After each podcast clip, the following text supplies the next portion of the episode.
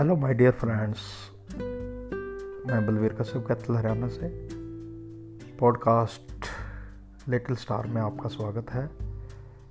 आइए आज कुछ कैलकुलेटर के बारे में जानकारी हासिल करते हैं। आप सभी कैलकुलेटर का इस्तेमाल अपने रोज़ाना ज़िंदगी में ज़रूर करते हैं। कहीं कैलकुलेटर का प्रयोग किया जाता है तो आजकल उसकी जगह तकरीबन मोबाइल के अंदर ही कैलकुलेटर इन बिल्ट होता है। बट उसमें भी कुछ कीज होती हैं जिनका इस्तेमाल हम लोग न जानते हैं करना और न ही करते हैं अधिकतर समय में। तो देखते हैं कैलकुलेटर में m plus M minus M R और एम सी का मतलब क्या आपको पता है? बचपन से आज तक हमने कई बार कैलकुलेटर का प्रयोग किया है। स्कूल में मैथ के फार्मूलाज सॉल्व करने के लिए तो इंटरमीडिएट और इंजीनियरिंग में साइंटिफिक कैलकुलेटर की मदद से भारी भरकम सवालों का हल निकालने के लिए, घर के ही हिसाब किताब करने के लिए तो कभी सैलरी और अकाउंट में बचे पैसों का जोड़ करने के लिए हम हमेशा ही कैलकुलेटर का प्रयोग करते हैं।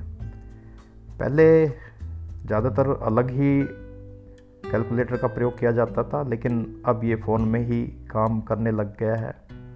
इसलिए हम में से काफ़ी, या ये कहें कि अधिकांश लोगों को नहीं पता होगा कि कैलकुलेटर पर दिए हर बटन का मतलब क्या है।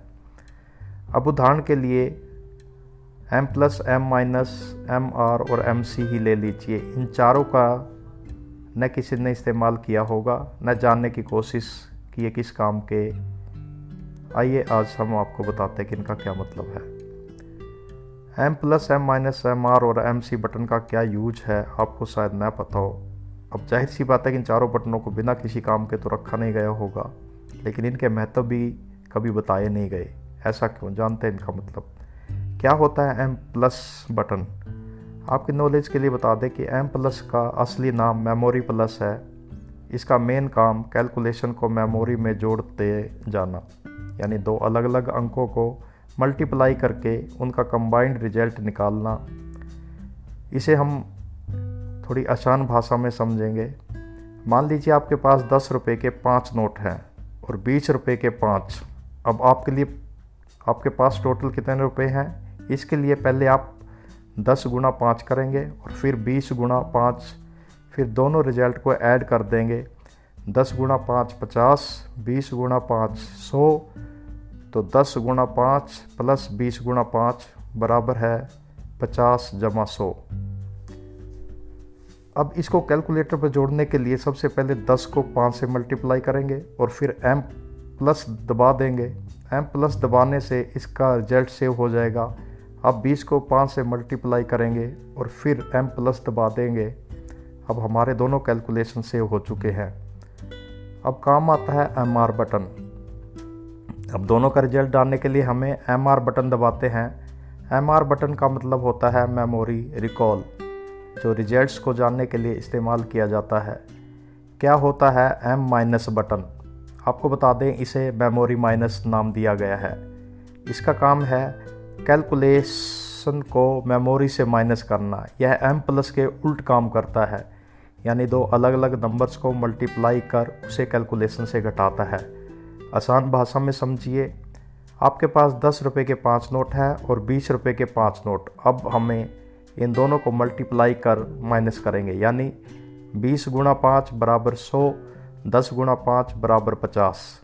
तो इस प्रकार बीस गुणा पाँच को हम ब्रैकेट में लेंगे। फिर उसको माइनस का निशान लगाएँगे, फिर ब्रैकेट में दस गुणा पाँच को ब्रैकेट बंद करेंगे और फिर बराबर सौ माइनस पचास।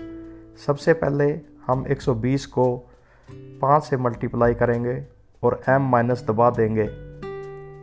इसके बाद हम 10 को 5 से मल्टीप्लाई करेंगे और परिणाम पाने के लिए एम आर दबाएँगे। हमें आंसर मिल जाएगा। एम सी का क्या इस्तेमाल?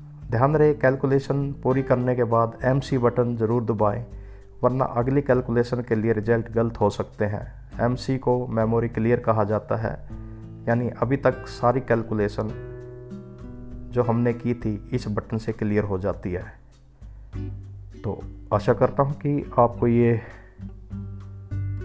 इसके बारे में थोड़ा जानकारी मिली होगी, और इसे आप अपने कैलकुलेटर या मोबाइल पे प्रैक्टिकल भी आजमा कर देख सकते हैं। धन्यवाद।